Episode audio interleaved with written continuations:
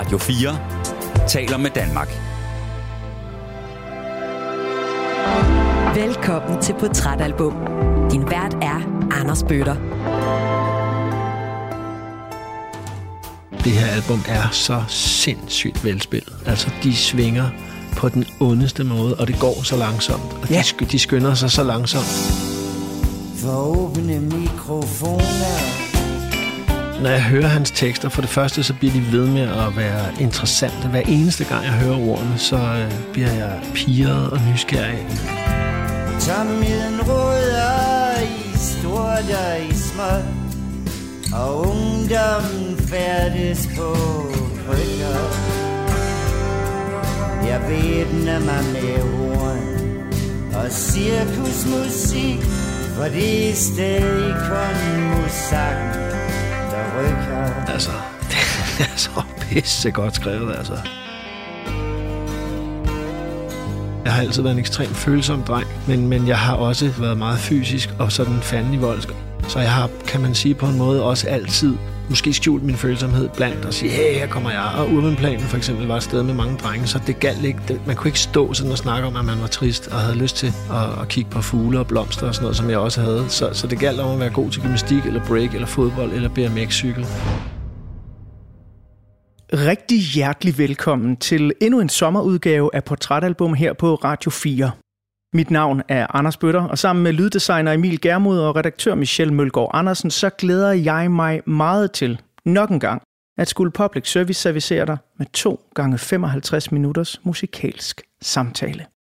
Og i den her uge, der bliver det en samtale og en portrættegning med musik fra en dansk musiker, der har inspireret uhyre mange andre danske musikere. En musikernes musiker, så at sige. Mesteren den store entertainer med det ganske lille band. C.V. Jørgensen. Og uanset om du har et stort kærligt forhold til C.V. Jørgensens musik, eller om du er en af dem, der slet ikke kan tåle lyden af hans insisterende stemme, jamen så vil jeg råde dig til at spidse ører igennem den her udsendelse. For den vil blive fyldt med ord og vendinger, der efter min uforbeholdende mening er nogle af de bedste, der er skrevet i dansk musikhistorie. Så inden jeg byder velkommen til ugens gæst, skuespiller Lars Rante, som har valgt albummet I det mundre hjørne, når vi skal tegne et portræt af ham, jamen så skal du lige have den første halvdel af albumets åbningsnummer på gyngende grund. Det indeholder blandt andet de her vanvittigt velskrevne linjer. Jeg gør gerne vold på mig selv hver eneste dag og rejser mig frivilligt op for den dårlige smag.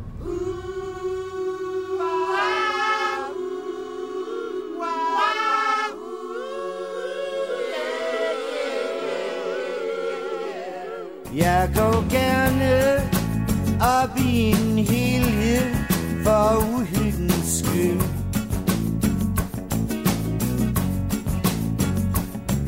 Og ofre med glæde en hver form for cigøjner i dyr.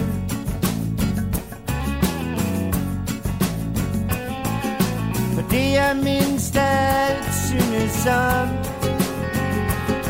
er stå mig selv, når min lomme er tom. Klar så var pigen fra byen på gyngende grund.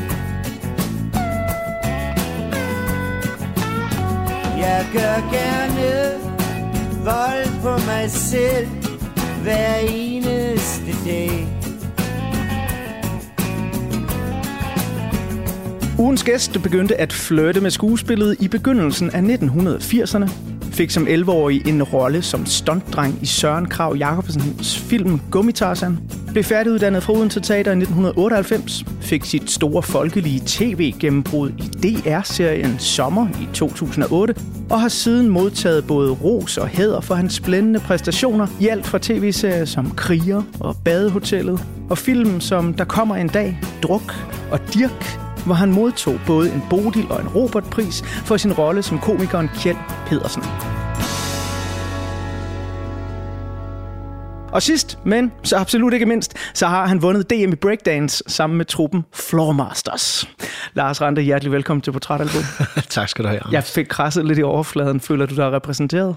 Ja, det, det kan man sige, at det er jo sådan mit CV, apropos. Mm. Øh, så er det det, der, øh, som du der riser op. Jeg er jo selvfølgelig mange andre ting. Jeg er først og fremmest en, øh, sådan en glad dreng, der er rundet af 70'erne.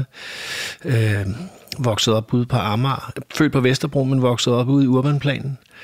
Øh, sådan, øh, du ved, i sådan et arbejderkvarter. Det var der, man øh, smed arbejderne ud, fra de kom fra de små brokvarterer med toilet i gården. Og så øh, byggede man de her omegnssteder, blandt andet på Amager. Man har også lavet det ude i Brøndby og i Adøre, alle mulige mærkelige steder, der, der sendte man arbejderbørnene ud, så vi kunne få et værelse hver. Og, øh, så der voksede jeg op der i 70'erne med, med hundredvis af andre børn. Det lyder rart. Det var virkelig, virkelig fantastisk. Og det var ikke det urbanplanen, som Morten Pape beskrev i sin bog. Det var, det var urbanplanen i 70'erne, som var øh, noget andet og noget, ja, et dejligt, trygt og spændende, og også et voldsomt sted at vokse op. Noget, som jeg jo ikke tog med her i min lille opsummering af dit CV, det er, at du også er musiker. Øh, ja. Du spiller guitar i et uh, Thin Lizzy coverband. Ja. Og så er du netop aktuel med duen Rante Montin, mm-hmm. der indtil videre har, så vidt jeg lige kunne tælle, tre singler ude. Tre singler øhm. ude, og den uh, næste kommer her om en uges tid. Yeah. Som, som hedder Mig, Mig, Mig, som er en, en, en sang, jeg har skrevet om mig. Ved du hvad? Jeg, jeg synes lige, vi skal høre et par sekunder af Mig, Mig, Mig.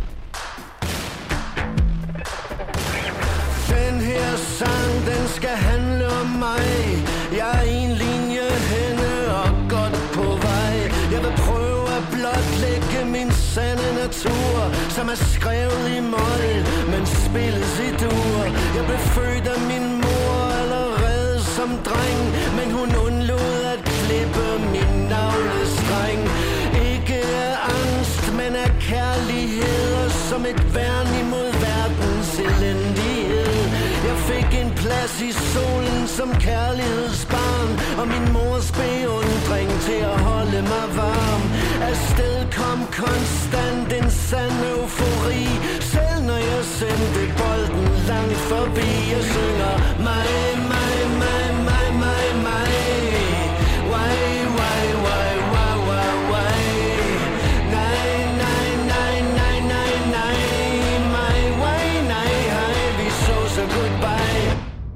Lars, øh, vi kommer naturligvis til at tale en hel masse om dit skuespil, når vi skal tegne et portræt af dig, og også hvem du, du er bag alt skuespilleriet. Men hvad betyder det for dig at øh, spille, indspille og udgive musik? Det, det, det betyder vanvittigt meget for mig. Jeg har spillet musik, siden jeg var altså, øh, 16 år. Det, jeg var, øh, Ja, det, som sagt, som du beskrev det i starten, så dansede jeg breakdance øh, og, var, øh, og var gammel gymnast og sådan noget. Og jeg har altid sådan danset, og øh, jeg har altid været ekstremt glad for musik, helt fra barns ben af. Og så kom min, øh, min kammerat der, da vi blev 16, han havde fået en akustisk guitar. Og så begyndte vi at høre Thin Lizzy. Jeg gik fra at være breakdancer til, jeg hørte første nummer over hos Jacques med, med, med Thin Lizzy. Og så fandt jeg min åndelige storebror. Han, øh, Phil Leinert har altid været min... Øh, han er min guardian angel øh, inden for, for hvad hedder, engelsksproget sanger. Og så havde jeg en guitar, og så lærte vi at spille Dancing in the Moonlight på guitar. Øh, og så begyndte jeg øh, at spille, og så var jeg bare fuldstændig besat af det der med, at man ligesom selv kunne, øh, kunne spille. Så det har jeg gjort hele mit liv, faktisk lige siden. Det er jo 53, så det er jo efterhånden 35 år, jeg har spillet. But I'm dancing in the moonlight me in its spotlight. It's alright. Dancing in the moonlight on this long hot summer night. Afhængig af, sådan, hvornår, hvor, hvor gammel man er, øh, når man hører portrætalbum her, så kan det jo være, at man er vokset op i en tid, hvor musikgenre har været meget opdelt. For mig selv i 90'erne kan jeg huske meget sådan, der var den der pop og rock og hiphop og heavy, og det var ikke altid, det blev blandet så meget. Nej. Så det her med en knæk, der kommer fra hiphop-miljøet øh, og breakdancer, øh, eller i hvert fald dansemiljøet, og så forelsker sig i Thin Lizzy. Ja, altså man skal lige vide, at inden da, så som barn hørte jeg meget jazz og rock med min far. Og nogle af mine første plader, som jeg lyttede meget til i 70'erne, var Queen og Dire Straits og Queen og Manfred Mann's Earth Band. Blinded by the light, wrapped up like a douche, another runner in the night.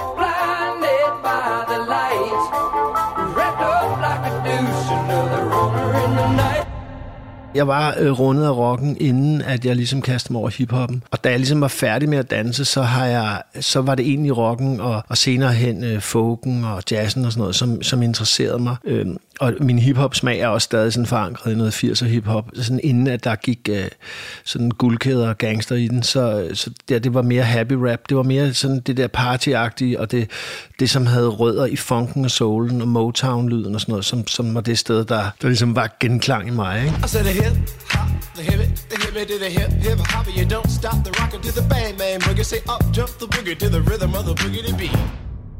Man kan sige, at, at jeg har jo altid i kvæg mit job som skuespiller interesseret mig for ord. Jeg har været meget, øh, som barn var jeg meget fascineret af Monrad Rislund og Shubidua, og, som, og senere hen i livet blev det meget Halfdan Rasmussen og selvfølgelig C.V. Jørgensen. Hvad hedder det? Og øh, inden for arbejdet har det været øh, meget Storm P.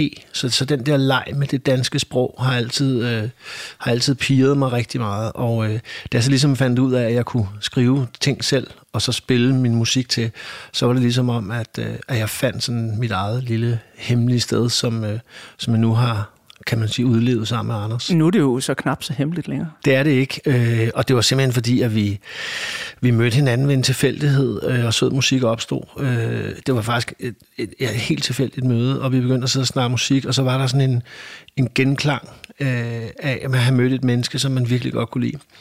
Så begyndte vi at spille lidt sammen, og Anders er pisse dygtig, og så sagde han, Hvad, skri, du skriver og sådan noget, kan vi ikke, skal vi ikke lige prøve at lave en sang? Og så sendte jeg ham et par af mine tekster, og så gik der nærmest en halv time, så havde, lå der to sange, så sagde han, jeg har aldrig prøvet noget, jeg har spillet hele mit liv, jeg har aldrig prøvet, at det var, at sangene kommer ud af dine tekster, så nemt. Og der, der var det sådan, at man tænkte, okay, det bliver vi fandme nødt til at, at gøre noget ved, for jeg havde det sådan set fint med at spille noget Thin Lizzy cover og bare stå herhjemme og lege, ikke? men da det ligesom der, der, der ligesom vi, vores begge tos energier begyndte sådan at, at, at, skrive sange, så var det sådan, det bliver, vi, det bliver vi nødt til at gøre noget ved. Og ikke fordi jeg har de store ambitioner om at skulle være rockstjerne og sådan noget, men det med at få, få idéerne ud og få gjort noget sammen og få hyret et band ind og tage ud og spille og sådan noget, det er der jo også noget utroligt tilfredsstillende i. Og så kan jeg også retfærdiggøre over for min, min hustru, at jeg køber alle de der guitarer. Vi, øh, vi sidder jo hjemme i dit øh, skøn hjem, øh, Lars, og jeg vil sige, at jeg føler mig meget hjemme her. Ja. For jeg har altid følt mig hjemme i sådan øvelokale lignende Ja. stemninger. Ja. Øh, og her i øh, din fine stue, øh, som ja, jeg vil kalde det en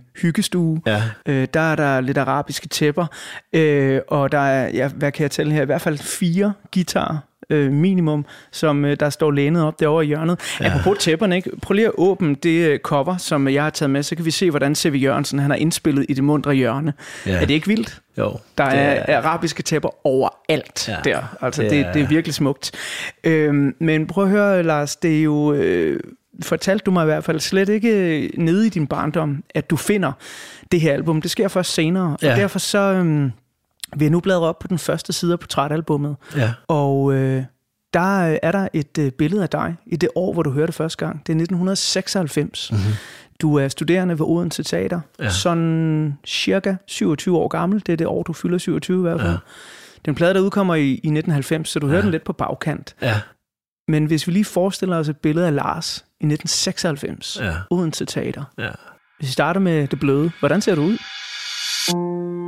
Jamen, jeg ligner jo mig selv nu, øh, væsentligt yngre, og også lidt mere, øh, kan man sige, lidt mere... Øh, altså på en måde i en form for øh, chok.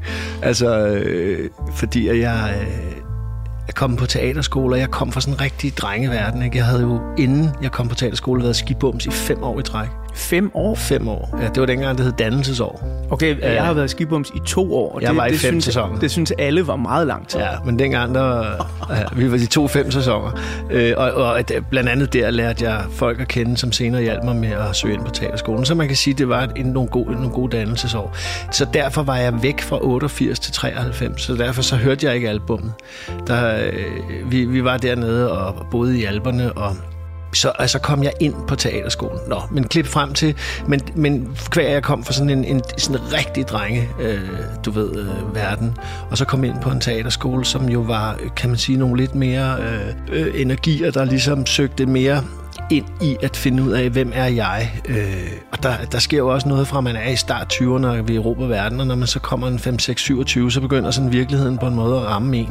Øh, og kombineret med det der med, at nu skulle jeg i kontakt med mine følelser, og jeg skulle finde ud af, hvem jeg var, og, og ligesom finde ud af at få gjort øh, på en måde mit første sådan store status. Altså det var første gang, der var blev gjort status i, min, i den Lars Rante butikken, som, som var vidunderligt, men som også var som også var følsom, da jeg øh, mødte min hustru, som jeg stadig har i dag derovre. Så det var, det var en brydningstid, og en tid, hvor tingene stod åbne. Øhm, jeg var meget, meget, meget åben menneske. Jeg gik fra at være sådan en rigtig Karl Smart drengerøv til at blive en meget mere, øh, hvad skal man sige, følsom ung mand. Der kan man jo så sige, at et album som I det mundre hjørne med C.V. Jørgensen er noget, der også støtter op om alle de kvaliteter. Helt vildt. Øh, så, så i 1996, hvad er det der for noget musik, der rammer dig der? Altså hvis du kan prøve at tænke tilbage på nogle af de første gange, hvor du hørte det. Ja, men jeg kan forklare dig helt specifikt, hvor jeg hørte det første gang. Det er, at øh, jeg spiller på øh, Odense Teater øh, i en forestilling, der hedder Rejsekammeraten hvor Kim Larsen havde skrevet øh, øh forestillingen sammen med Bo Herr Hansen og spillede hovedrollen. Og der spillede jeg sammen med Kim og, øh, og lærte Kim at kende. Og, men først og fremmest lærte jeg Kjuken at kende, som er alle de der Fynbo-drenge. Øh, Skovgård og Gryhold og alle de der Rosenqvist. Og øh, igennem Carsten Skovgaard, som er guitarist i Kjuken, havde jeg, så, havde jeg fortalt ham, at jeg var bitte en gal løsfisker, men jeg havde, ikke, jeg havde svært ved at fiske på Fyn, for jeg vidste ikke, hvor man skulle tænde. Så siger jeg, jeg har min, en af mine bedste venner, han er total gakkelak løsfisker. Og det var så ham, der hed Fix, som er en af mine bedste venner den dag i dag. Og, øhm, og Fix kom ned på Odense Teater, og han var en tosse, kunne jeg se med det samme. Og jeg har altid haft en kæmpe kærlighed for originaler og tosser. Altså, nogle af mine bedste venner er altid gag-gag-personer. Jeg føler mig utrolig trygge, når folk har en 6-7 diagnoser og er, er sådan rimelig hæftige. Så, så føler jeg mig helt hjemme, så ved jeg, hvor jeg har dem. Hvordan kan det være? Ja, men det er, det er noget med, at øh, jeg kan mærke dem. Jeg kan mærke deres... Øh, altså, de, de, når folk ikke er så gode til at skjule sig, så bliver jeg enormt tryg. Øh, når, øh, du ved, så kan man ligesom, så, har, så ved jeg, hvor, hvad jeg har at, at gøre med på en eller anden måde. Det giver jo ufattelig god mening, det der, Lars. Ja. Jeg, jeg kommer lige fra Roskilde Festival. Ja. Der er med mange, der har travlt med at skjule sig. Ja, det ved jeg ikke noget om, men, ja, det, men, men, men, men Fix, han skjulte sig ikke. Han, han var meget tydelig.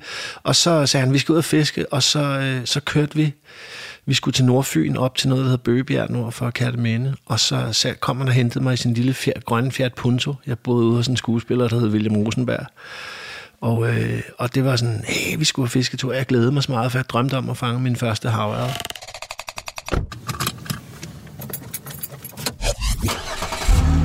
Og da vi så havde rullet 10 meter, så trykkede han på sin gamle båndoptager i bilen. På gyngende grund startede. Og, øh, og fordi min far øh, var en gammel hippie og kendte alle de der sådan, gutter, som også kendte CV, øh, så øh, havde jeg altid hørt CV Jørgensen hjemme hos min far, men det var det sidste, jeg havde hørt, var Tidens Tern.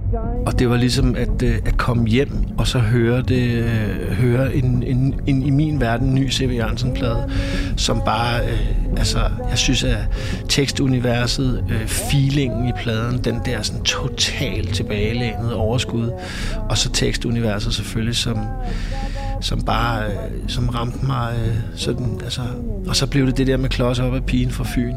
Og jeg havde selv nogle kvæl, noget med, nogle, med min kæreste og sådan noget, så jeg synes bare, at den med det samme sådan, og så det der med, at vi kørte ud igennem foråret på Fyn og så anemonerne og bøgeskoven, og så hørte øh, den her plade, som var så fucking lækker, altså, så den er forbundet med den mest åbne tid i mit liv, med, hvor jeg lavede noget sammen med et nyt menneske, jeg havde mødt, hvor vi fiskede, og hvor... Øh, og det var altid noget, vi hørte den altid, når vi kørte på fisketur. Det vil sige, at hele albummet er rundet af at køre gennem det fynske landskab. Bakkerne og øh, fjordene. Og, så den er sådan... Øh, den er både... Den rammer mig... Altså, det er al den naturen. Der, der er så meget natur og, og glæde og kærlighed og lys forbundet med, med den her plade. Samtidig med, at den jo også er en det kan vi snakke om, men en mand, der står midt i livet og på en måde har et kæmpe overblik og en ro og en øh, selvfølgelighed og sådan noget. Så. I øh, del 2 af den her udsendelse, der kommer jeg til at tegne et portræt af C.V. Jørgensen ja. Og af Ide Mundre Jørgensen, som jo netop også er en speciel, varm, akustisk plade, hvor du også har nogle, du, du har din jødeharpe i baggrunden, nogle tablas, der bliver spillet på. Ja. Ikke? Altså, det, og det er jo også derfor, at, at det er lige den her C.V. Jørgensen-plade, der rammer dig på et tidspunkt, hvor du er på en indre rejse, Ja. for måske at finde det rige indre liv, i stedet mm. for det rige ydre. Ja. Så er det jo et perfekt valg, Lars. Ja. Men øhm, jeg vil lige om lidt bladre op på den næste side af portrætalbummet, ja. Hvor jeg vil tegne et lille portræt af året 1996, så både du og lytterne lige kan være med på, hvor er vi egentlig henne i verdenshistorien her. Hvad sker der i Danmark, når du går og forelsker dig i det her fantastiske album? Men øh, inden vi kommer til det lille portræt, så skal vi lige have resten af det nummer, der er blæst om kul til at starte med. Det her det er den sidste halvdel af På gyngende grund.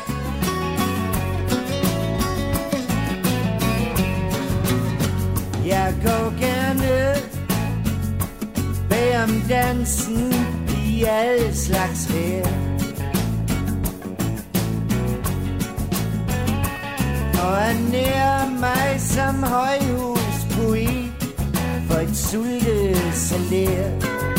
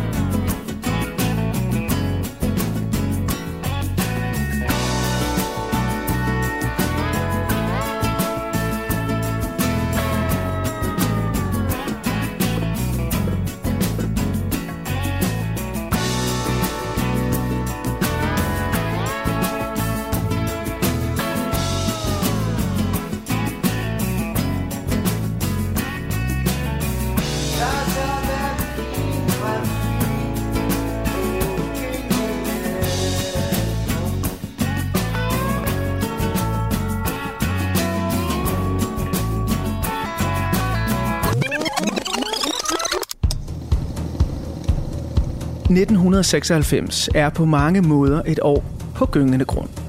Både her i Danmark og ude i den store verden. Dronning Margrethe indviger det nye kunstmuseum Arken. Taliban-militsen tager magten i Afghanistan. Og i Frankrig erklærer præsident Jacques Chirac, at det nu er definitivt slut med franske atomprøvesprængninger. Mes chers compatriotes, je vous annonce ce soir l'arrêt définitif des essais nucléaires français. I det lidt mere mundre hjørne, så er det i 1996, at man for første gang kan købe det lille digitale nøgleringskæledyr Tamagotchi. Missionen er enkel. Du skal sørge for at give dit digitale kæledyr Tamagotchien mad, vand og masser af opmærksomhed. Ellers dør den. Da det japanske firma Bandai udgav den første Tamagotchi, solgte de omkring 400.000 eksemplarer. Her i 2023, der er der på verdensplan solgt mere end 83 millioner Tamagotchier. It's my life, my best friend, my lover, say the girls. The object of their affections is the Tamagotchi, a virtual pet. Vil man gerne gemme sig i biografens mørke og nyde nogle af de store Hollywood-film, så er der rig mulighed for det i 1996. De film, der sælger flest billetter i biografen, er nemlig naturkatastrofefilmen Twister, sci-fi nyklassikeren Independence Day og Tom Cruise actionfilmen Mission Impossible.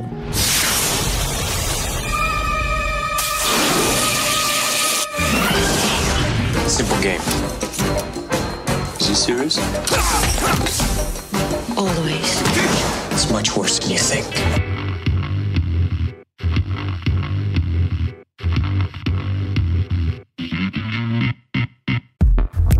Her hjemme i den lille danske andedam, der har vi et rigtig godt filmår. Animationsklassikeren Jungledyret Hugo går sin sejrsgang i landets biografer. Lars von Trier er lige ved at snuppe de gyldne palmer i Cannes med filmen Breaking the Waves, og Nicolas Winding Refn debuterer med rå skønhed i den voldsomme film Pusher. Frank, du skylder mig 230.000. Politiet er nu i alarmberedskab. Rockerkrigen i Danmark er tilsyneladende blusset op igen. Og den rå virkelighed for Pusher reflekterer ret godt årets helt store danske avisoverskrifter. Den store skandinaviske rockerkrig har i nogle år raset imellem de rivaliserende grupper Hells Angels og Banditos. I 1996 udsættes Hells Angels klubhus i Titangade i København for intet mindre end et raketangreb. To mennesker mister livet, og 19 bliver såret. Altså, I har overhovedet ikke nogen indsigt i, hvad de foretager sig? Det er et meget, meget lukket miljø, og det er mm. meget, meget svært at efterforske i det, og derfor er det utroligt svært for os at komme på forkant med begivenhederne. 1996 er også året, hvor den seneste danske vinder af Tour de France, Jonas Vingegaard, bliver født. Og det gør han jo så i netop det år, hvor Danmark cementerede sin status som cykelsportsnation.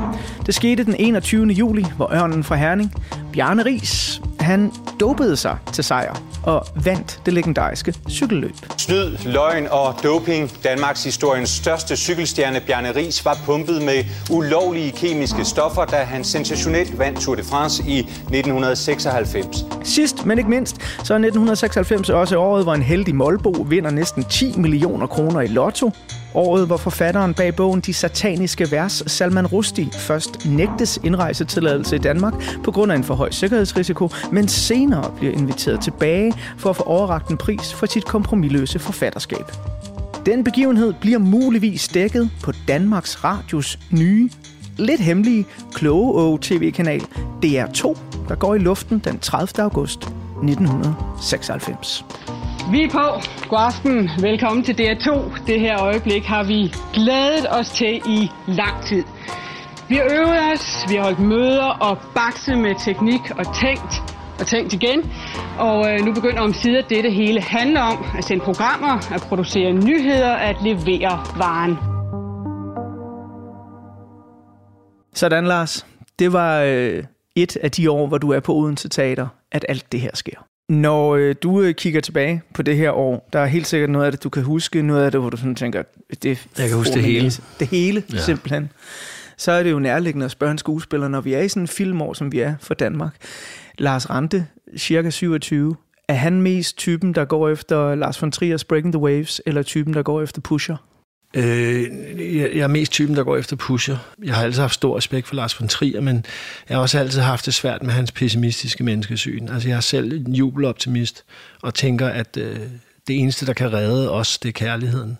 Det, det eneste vigtige, der findes i denne verden, er kærlighed. Og, øh, og der har jeg altid været en lille smule forstemt over, at, øh, at Lars von Trier øh, ikke har særlig stort... Øh, øh, hvad hedder det, tiltro til mennesket. Jeg forstår det godt, hvis man kigger sådan rent historisk. Vi er nogle barbariske mordere, men øh, jeg tror, der ligger noget i vores DNA, som kan noget større på sigt. Så, så derfor så, øh, så er det klart, at Pusher var, øh, var jo sådan banebrydende. Der havde selvfølgelig lige været nattevagt nogle år inden, men, men det var helt klart en tid, hvor, hvor man kunne mærke, at dansk film pludselig kunne noget. Altså, vi var kommet væk fra op på fars hat, og Elvis Hansen, en samfundshjælper, sådan nogle underlige 80'er komedier. Ikke at jeg ikke skreg og grin til op, op på fars hat, det gjorde jeg, men øh, det var som om, at pludselig var der kommet en alvor ind i det, og en, og en tro på, at, øh, at vi kunne godt herhjemme. Der var noget med den hele den danske identitet, som, som det er lidt, måske lidt svært at, at sige, at det måske i virkeligheden startede lidt med, med, med EM i øh, fodbold, altså hvor, hvor vi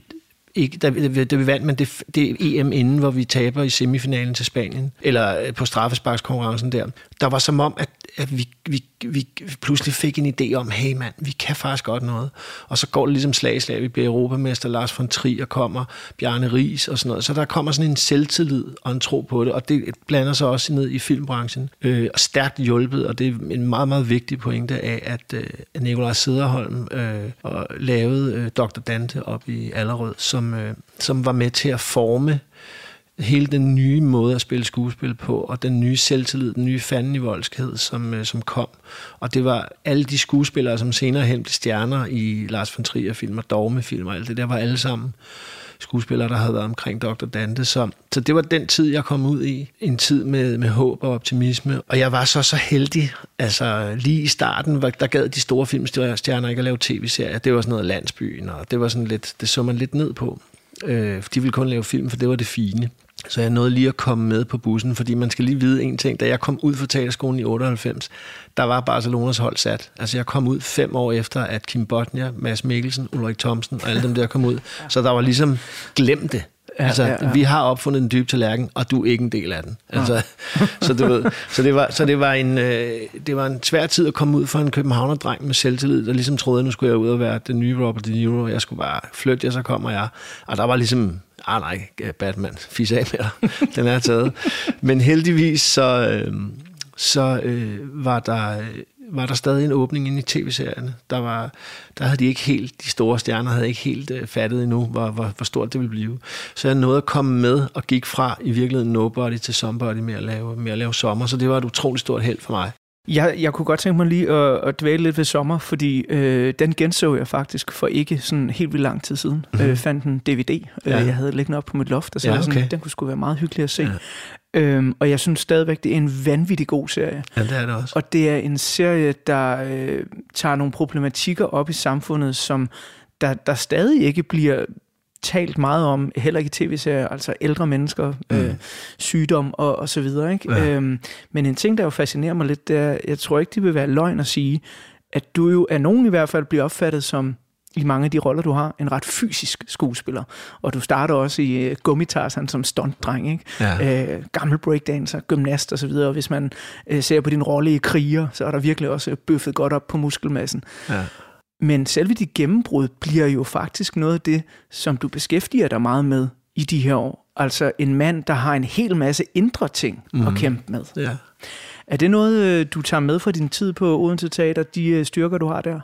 Ja, det er klart. Altså, øh, det, det er klart, uden citater teater var det, var det, var det, altså det var det vigtigste, der er sket i mit liv, udover at jeg blev født og havde mine forældre, så var det øh, Lane Lind, som var vores rektor, hun, hun åbnede øh, sluserne for, at jeg kunne kigge ind af og komme i kontakt med mig selv, og jeg har altid været en ekstremt følsom dreng, men, men jeg har også, som du påpeger, været meget fysisk og sådan fandenivoldsk og dygtig til sport og sådan noget. Så jeg har, kan man sige på en måde, også altid øh, måske skjult min følsomhed blandt og sige, hey, her kommer jeg. Og urbanplanen for eksempel var et sted med mange drenge, så det galt ikke. Det, man kunne ikke stå sådan og snakke om, at man var trist og havde lyst til at, at kigge på fugle og blomster og sådan noget, som jeg også havde. Så, så det galt om at være god til gymnastik, eller break, eller fodbold, eller BMX-cykel, og så ro højt. Ikke? Og så jeg har altid haft den der dobbelthed med, at jeg var sad og kæftede op i klassen og fra, spillede fransk klovn. Måske i virkeligheden for også at have kommet min egen uh, tristesse i forkøbet. Ikke?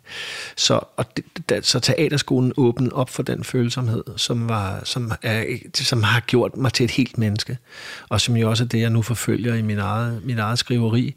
Og, og det er klart, at sommer var rigtig heldigt, at jeg fik lov at lave den rolle, fordi jeg kunne nemt have været kommet ud, og så været sådan spillet en lille bise, øh, og en lille Ja. en gadedreng. og Det gør jeg jo også i mange ting, men jeg er ikke evigt taknemmelig til Jesper W. øh, Jensen, eller Jesper W., som, som, øh, som hyrede mig til at spille Jakob øh, Sommer, fordi jeg fik lov til at komme på landkortet med nogle, nogle af de farver, som jo i virkeligheden er noget af det, jeg er mest øh, interesseret i også at være i, i kontakt med som kunstner. Men det har jo også øh, farvet dit håndværk, øh, tænker jeg, både som skuespiller og så også som, som musiker, at, at du kan spille på bedst, øh, begge heste, hvilket må være en stor fordel. Altså ja, det, det er, altså jeg kan sige, at øh, hvis nu vi sidder og snakker om det her, så er det heldigt for mig, at jeg har været en højprofileret birolleskuespiller hele livet. I den forstand, at hovedrollerne var taget, men det gjorde også, at jeg ikke er blevet sat i bås. Altså jeg har fået lov at spille rigtig mange forskellige ting, og det gør måske også, at jeg og når jeg siger til folk, at jeg har ikke spillet særlig, jeg har spillet en hovedrolle eller sådan noget, ikke? så folk siger, det, hvad snakker du om? Men, mm. men det er faktisk ikke desto mindre sandt. Men jeg spiller bare altid nogle store, øh, hvad hedder det, betydelige biroller. Ja, og, og, man, og man husker dig. Altså, Ja. ja. fordi jeg, når jeg tænker over det, jeg er Jacob Sommer, han er måske ikke hovedrollen Nej. i sommer, men sådan ser jeg på det. Ja, altså jeg tror også, jeg var på papiret skulle have været hovedrollen, men jeg tror, det, det blev familien, og det var også sådan, Jo, det skulle jo, være. jo, jo. Men, øh, men, men ja, så, men det er klart, at øh, at have det der øh, kontakt i begge lejre, være en fysisk øh, gadedreng, sportsdreng, og, men også have en stor følsomhed, øh, og, og ikke være bange for kontakten. Jeg vil sige, med alderen bliver det måske, bliver det måske mere og mere interessant og øh, og ligesom lede hen i nogle retninger, hvor, man, hvor jeg måske øh, mere i kontakt med noget umiddelbart, og noget mere øh, følsomt bliver sådan lidt underligt fortærsket eller floskelagtigt, men det er noget med at, ligesom store musikere eller forfatter eller sådan noget, man, man behøver ikke gøre så meget, man behøver ikke spille så mange toner, vel? Altså, det er noget med at, at ligesom distillere ens udtryk og komme frem til noget, som er måske mere menneskeligt og sandt. Og, men jeg har måske heller ikke så meget behov for at blive bekræftet og skulle erobre verden og sådan noget. Jeg har måske mere brug for at fortælle noget om at være et menneske, på godt og ondt, som, som er det, vi alle sammen ligesom, jo på en eller anden mærkelig måde kæmper med hver eneste dag. Ikke? Og det er jo netop øh, essensen af det her program, og at vi skal bruge musikken til at komme ind til det menneske. Og netop musikken skal det lige handle lidt mere om lige om lidt, fordi øh, du er på Odense øh, Teater i 1996, mm. men som du sagde tidligere, så kommer du fra fem år som skibums, hvor man måske ikke følger så meget med i tidens musik. Nej. Så det her album, det rammer dig, selvom det udkom seks år tidligere. Men det kan jo være, at der er noget af det, der udkommer i 96, der alligevel rammer dig det år. Og derfor så vil jeg lige om lidt bladre om på den næste side af portrætalbummet, hvor der er et billede af musikåret 1996. Men øh, inden vi kommer så langt, så øh, skal vi lige have lidt af det helt fantastiske nummer. Det længste nummer på pladen. Pligterne kalder.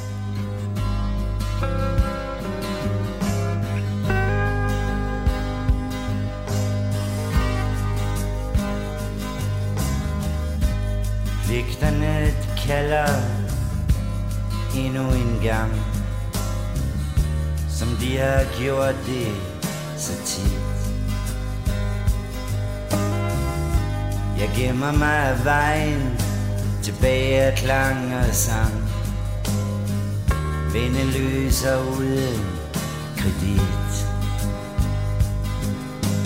Intet nyt er godt nyt for de fleste.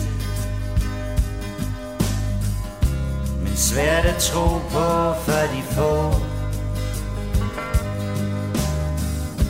Der alle ligger afstand til det meste. I mundre hjørner bag lås og slå. Penge, sex, magt og viden. Man bliver klogere med alderen Men fattigere med tiden. Penge, sex, bliver klogere med alderen Men fattigere med tiden. Intet nyt der gør godt nyt for de fleste. Men svært at tro på for de få. Der alle ligger afstand til det meste. I mundre hjørner bag lås og slå Pligterne kalder om og om igen. Viljen er mit våben og vejen er min ven. Jeg vil gå gerne min gæld. Så længe jeg får lov til at stifte den messende lyd af C.V. Jørgensen er nu 1990. En sang fra et album, som Lars Rante forelsker sig i, da han er studerende ved Odense Teater i 1996. Men hvad sker der egentlig på musikscenerne i det år, hvor Lars forelsker sig i et album, der på det tidspunkt har 6 år på banen? Her der kommer et lille portræt af musikåret 1996.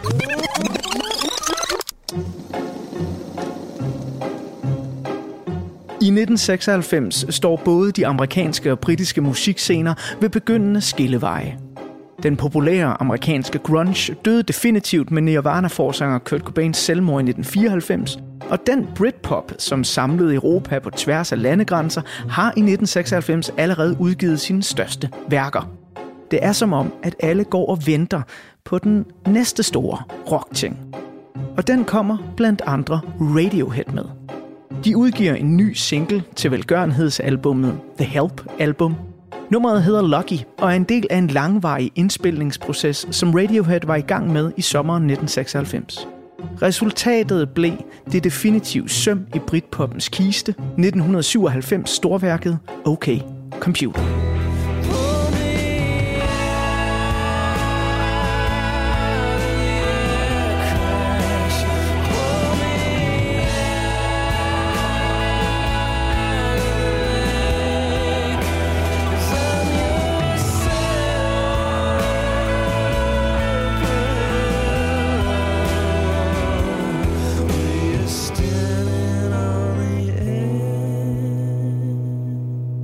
Men imens vi venter på den nye rockmusiks verdensorden, så skriver Oasis sig lige ind i de britiske historiebøger.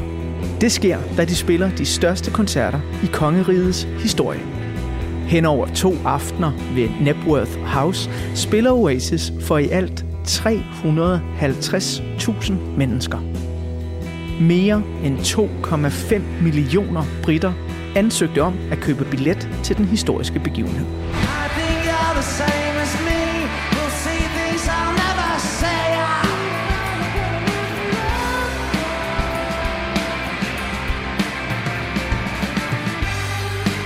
Den britiske musikscene har dog flere S'er i ærmet i 1996. Der sker nemlig to helt vildt signifikante ting. Verdens største boyband, Take That, går i opløsning, og den nye pigegruppe Spice Girls udsender en debutsingle, som går nummer 1 i 15 lande. Og Wannabe er stadig her i 2023 mere streamet end noget nummer med The Beatles. If you wanna be my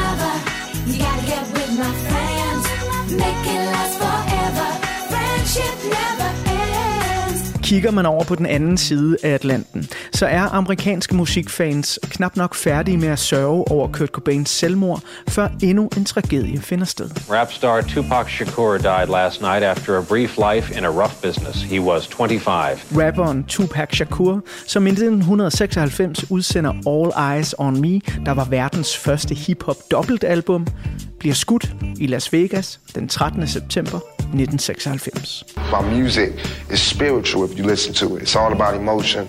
It's all about um, life. I tell my, my, my innermost darkest secrets.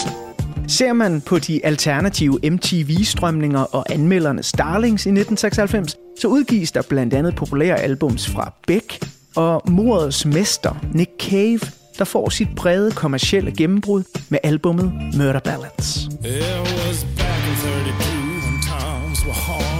Colt 45 and a deck of cards. Det var så lidt om årets største tendenser og de alternative strømninger. Men hvordan ser det egentlig ud, hvis vi tager et kig på hitlisterne? Jo, udover at Spice Girls er her, der og alle vegne, så bliver der også plads til en ny, lidt blødere og mere folkelig hiphop. The Fugees får nogle af årets absolut største hits med numre som Ready or Not og Killing Me Softly.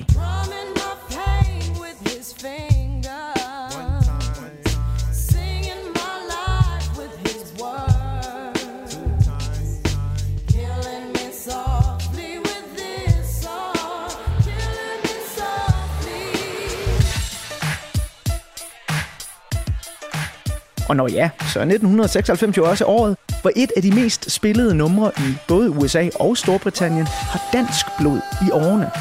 Mark Morrisons store hit Return of the Mac, der er produceret af den unge dansker Cutfather.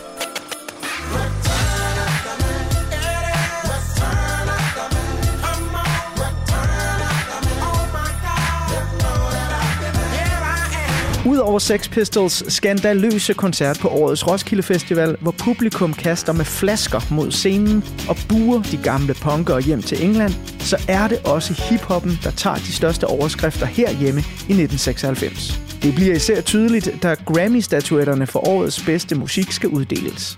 Årets nye navn bliver nemlig Humleriderne. En amerikansk hiphopgruppe, som egentlig har eksisteret siden 1987, men som først for alvor bryder igennem, da de genudsender deres debutalbum Jeg giver en omgang, hvis du giver to.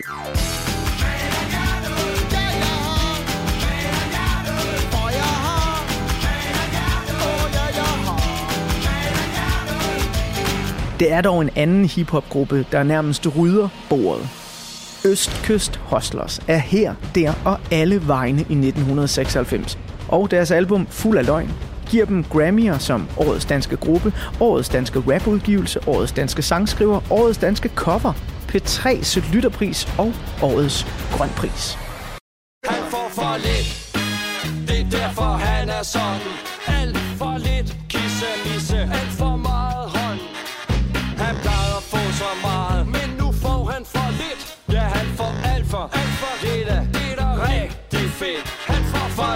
Men selvom dansk hiphop får sit folkelige mainstream gennembrud med albums, der handler om at feste og drikke øl, eller at være en lidt gennemsnitlig elev på stejs mellemleder, der får for lidt sex, så er der dog ingen udgivelse i 1996, der siger dansk hygge lige så tydeligt som en af årets absolut største ørehængere. Jakob Havgårds dansk topmesterværk. Det hammer, hammer fedt. Jeg kysser dig om lidt. Vinden den er god. Er god for mere end. Smil til hele verden. Fløjt en sang for lærken. Ha' en herlig weekend, og vi ses. Men om ugens gæst, Lars Rante, han mest var til Britpop, Spice Girls, Grunchens sidste suk, døde amerikanske rapper eller Jakob Havgård, jamen det kan du blive klogere på lige efter resten af det helt fantastiske C.V. Jørgensen-nummer, Pligterne kalder.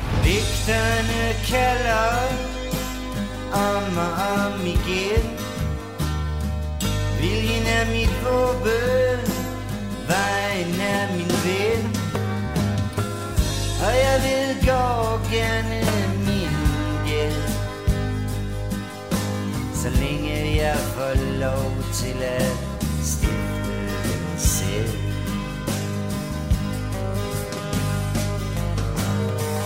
Nogen mega klogt i takt med tiden. Andre ryster ærmerne for kort der stiller man op med sin viden Når man har læflet hjernen bort. Intet nyt er godt nyt for de fleste. Men svært at tro på for de få. Der alle ligger afstand til det meste I mundre hjørner bag lås og slå Penge, sex, magt og viden. Man bliver klogere med alderen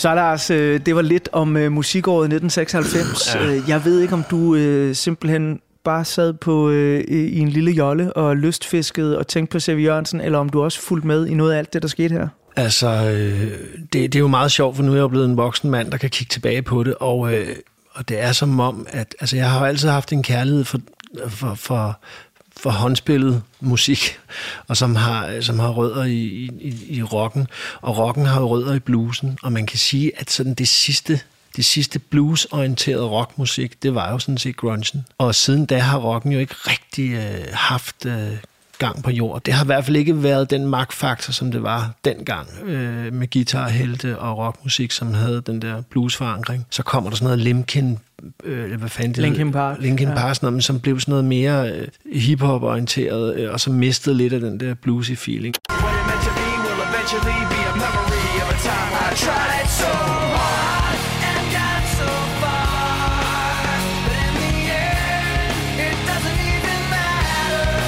For mig, der, der var der der var et eller andet der, der døde, som aldrig rigtig har, har, har fundet sig selv. Så derfor så har jeg søgt over i at lytte mere til jazz og folk og sådan noget, for, fordi jeg har brug for at, at mærke, jeg har brug for, for, for det første, at det er gode tekster, men også, at, det, at musikken er håndspillet på en eller anden måde. Og der er ligesom om, der gik noget producer i den derfra og frem efter, ikke? Så passer det her album jo helt perfekt til dig i den her tid. Fordi Ja. det er om noget håndspillet. Ja. Det er varmt. Ja. Altså de der tekster, bare se på Pligterne kalder, som, som vi lige har hørt, ikke? Øh, har jo simpelthen... Altså, det, jeg har det altid sådan med C.V. Jørgensen. Det er ikke alt, jeg behøver at forstå. Nej. Men, men jeg, jeg kan føle det. Og, ja. og sætningen penge, sex, magt og viden. Man bliver klogere med alderen. men fattigere med tiden. Ja. Shit, Ja, hvor jo er det sindssygt Det er, jo- skrevet. det er så, altså der, der er så mange øh, one-liners på den plade, som er så dybe, og som det er jo det, der karakteriserer en stor forfatter og en stor poet. Det er det der med, at man kan, man kan op- opsummere mange ting, livserfaringer, øh, en dybe indsigter i få sætninger, ikke? Som, som ligesom rummer det hele. Øh, og, og det vigtige er jo også, at det her album er så sindssygt velspillet. Altså, de svinger på den ondeste måde, og det går så langsomt, og Ja. de, de skynder sig så langsomt. Og Aske ligger og laver de mest vidunderlige øh, små øh, meloditing på gitaren, og Thomas Hybel der på spiller, øh, så, så ynglene synger, og Smede går på trommer, og Jakob Andersen, der lige strøger sit, øh, sit bongospil, eller sin, sit øh, percussion ud over det hele. Altså, det, det er simpelthen, det passer perfekt til CV's ord, den måde, de spiller. Og det er jo også lidt country-agtigt, altså, på en eller anden Ja, måde. ja, man tænker altså, sådan, der er også noget Nashville-tuning og sådan noget, man tænker, Absolut. fuck mand, de har været, altså på en måde har de sådan, det er country-musik. Ja.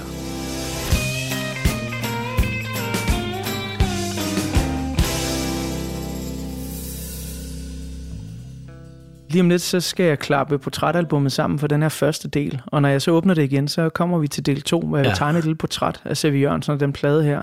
Ja. Og det er jo nemlig en af, altså måske den plade, hvor han, i hvert fald på det her tidspunkt i sit liv, kanaliserer hans gamle held Bob Dylan allermest. Ikke? Fordi mm. der bare ligger sådan noget enormt stor fortællelyst nede i de her helt rolige sange. Ikke?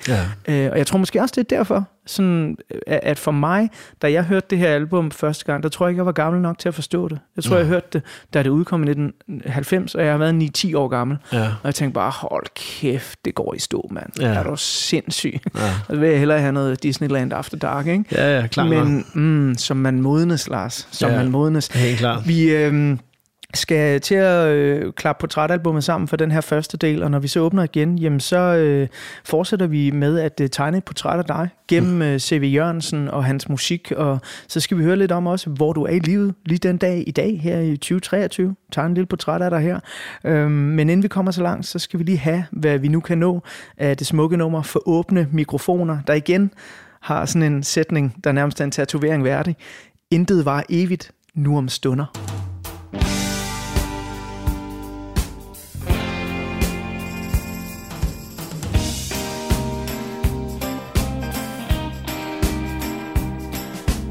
Intet var evigt nu om stunder Ingenting er kommet for at blive. Det er trange kår for løgne Der ikke har nogen sandhed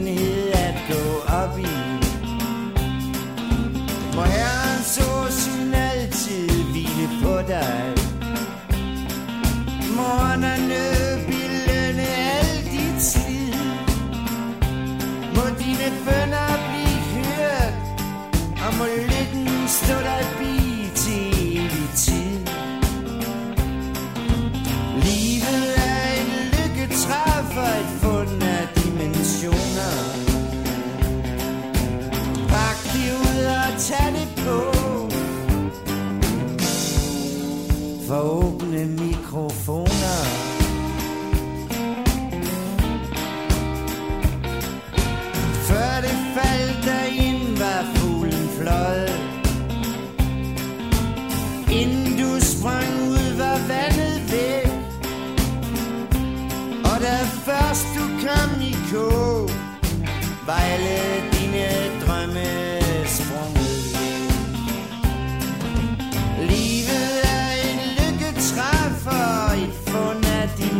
shown up.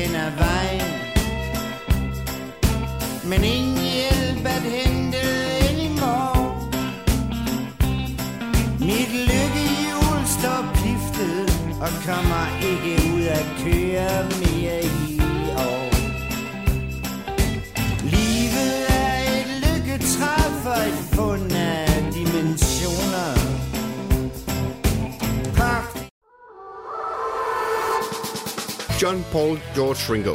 Det er nærmest et børnerim. I årvis har man diskuteret, hvem der egentlig var den femte Beatle. Jeg synes ikke, det er helt forkert at sige, at The Beatles er en af de 20. århundredes største myter. Over sommeren sætter Beatles-nørderne Christoffer Lind og Niels Jakob Myge jagten ind på at finde den, som har gjort sig fortjent til titlen. Nu skal vi have det etableret en gang for alle. Hvem var den femte Beatle? Fra store personligheder til anonyme vandbærere, dramatiske livshistorier og tragiske skæbner. Og selvfølgelig med massevis af god musik. Lyt til jagten på den femte Beatle i Radio 4's app, eller der, hvor du lytter til podcast.